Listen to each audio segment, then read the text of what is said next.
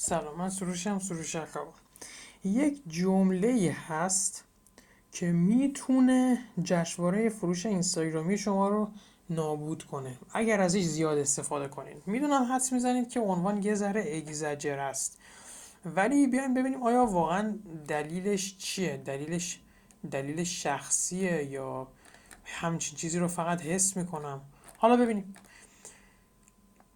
یک پستی من گذاشتم یا یک صوتی هم حالا در قبالش در ورای اون گذاشتم و گفتم که هفت تا کلمه هستن که شما نباید استفاده کنید. اگه یادتون باشه، اول اگه ندیدنش حتما ببینینش، ولی چند تا از اون کلمات برتر، عالی، خوب، نمیدونم بهترین و این چیزا بودن. خب گفتیم اگر این کلمات رو استفاده کنیم چی میشه؟ گفتیم کلمات مثل خیارن، هیچ مزه‌ای ندارن که مخاطب علاقه‌مند بشه استفادهش کنه، بعد نمک روش بریزه. خب بنابراین ما می... ما اومدیم با سه تا کلمه جایگزین روبرو شدیم و براتون مثال زدیم که این کار رو انجام بدید. گفتیم زمانی که شما از یه چیزی زیاد استفاده میکنین، دیگه نسبت به اون کلمه، نسبت به اون جمله فروش، هر چیزی که هست یا تکنیک کپی رایتینگ، مخاطب دیگه سر میشه، دیگه گوش نمیکنه به حرفت. خب چون دیگه تاثیرپذیریشو از دست میده و اصطلاحاً بی‌هویت میشه. پلاتیتود هم فکر میکنم بهش میگن، یعنی مغز دیگه فرمانپذیری نسبت بهش نداره. خب دیگه مغزم که مرکز فرماندهی بدن و تموم شد. شما وقتی که میگی فرصت رو از دست نده، داری یک چیزی رو تکرار میکنی که نمیدونم چند سال، عمر من که احتمالا نرسیده، ولی خب از زمانی که تلویزیون اومد توی ایران تا به امروز، رقبای شما یا غیر رقبای شما توی صنایع دیگه دارن از این جمله استفاده میکنن. هر چیزی میگن تهش میگن فرصت رو از دست نده. توی رادیو، توی تاکسی میشینی، هر تبلیغ تهش فرصت رو از دست نده است. توی سوشال مدیا هزاران بار دیدی که استفاده شده، توی تلویزیون و جای دیگه هم همینه. کلم جمله فرصت رو از دست نده رو پیشنهاد میکنم کلا دیگه استفاده نکنی، کلا. خب اول بیا اون سه تا کلمه جایگزین رو یاد بگیر و به جای اینکه اینقدر بیافتی توی بازی کلمات و جملات، یه فلسفه واسه خودت داشته باش. من الان در مورد فلسفه نمیخوام صحبت کنم، چون جلوتر راجع به فلسفه به قدر کافی صحبت میکنم. به قدر کافی صحبت میکنم. فقط در این حد به شما بگم که این فلسفه چیه و چرا نباید بیافتیم توی بازی تکنیک و اینها.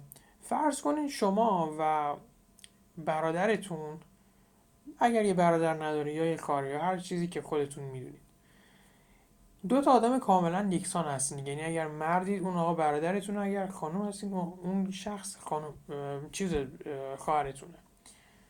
شما دو نفر به هر لحاظ یکسانید، به هر لحاظ. علم ثابت کرده که دو قله‌های یکسان کاملا با هم دیگه یکسان نیستن.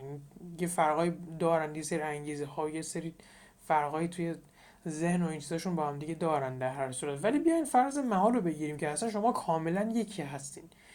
از جمله از قضا آموزش‌های یکسانی رو هم می‌بینید، از مدرس‌های یکسانی. هر چه هر کاری که شما می‌کنید اونم می‌کنه. همتون هم کاملا متعهد به اجرای آموزش‌ها هستین، عملگرایین. خب کدومتون موفق میشه اینطوری؟ وقتی که همه چیز یکسانه، کی موفق میشه؟ احتمالاً دو تا قطب میشین در بهترین حالت. یعنی هر کس هر چقدر هم بلد باشه، در نهایت نصف درآمدش رو عملاً داره میده یکی دیگه، چون اونم همون چیزا رو بلده و همونا رو داره استفاده میکنه، همون تکنیکا رو بلده. بنابراین گیر افتادن توی بازی تکنیک، حتی اگر فقط یک نفر دیگه اون تکنیکایی که شما بلدین و بلد باشه، از اون استادی که شما ازش یاد گرفتین یاد گرفته باشه، فقط همون یک نفر کافیه تا درآمد شما نصف بشه. همون یک نفر به تنهایی کافیه که درآمد شما نصف بشه، به فرض اینکه شما توی همه موارد با اون یکسان باشین، یعنی هم تا خیر خیر عمل کنید و غیره. پس کاری که شما باید انجام بدید اینه که علاوه بر بلد بودن این تکنیک‌ها،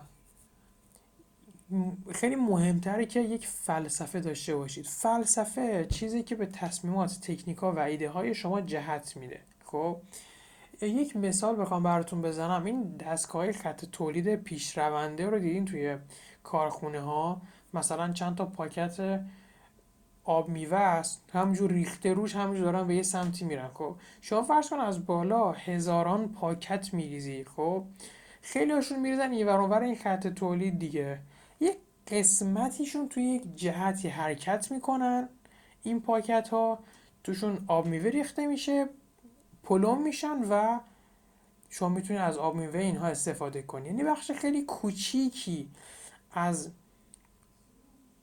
این چیزهایی که وجود داره در نهایت تبدیل به آب میوه میشه و شما میتونید ازش استفاده کنی، از فروشش کسب درآمد بکنی. بنابراین یک قسمت خیلی کوچیک، یک خط تولید خیلی کوچیک پیشرونده‌ای خیلی کوچیک باید داشته باشی که بدونی کدوم ایده به دردت میخوره، کدوم ایده به دردت نمیخوره. اون خط تولید، اون خط پیشرونده، من اسمشو میذارم فلسفه یا چرایی، فرقی نمیکنه. به مرور در موردش بیشتر صحبت میکنم و همینجا هم اینو بگم که بحثو ببندم.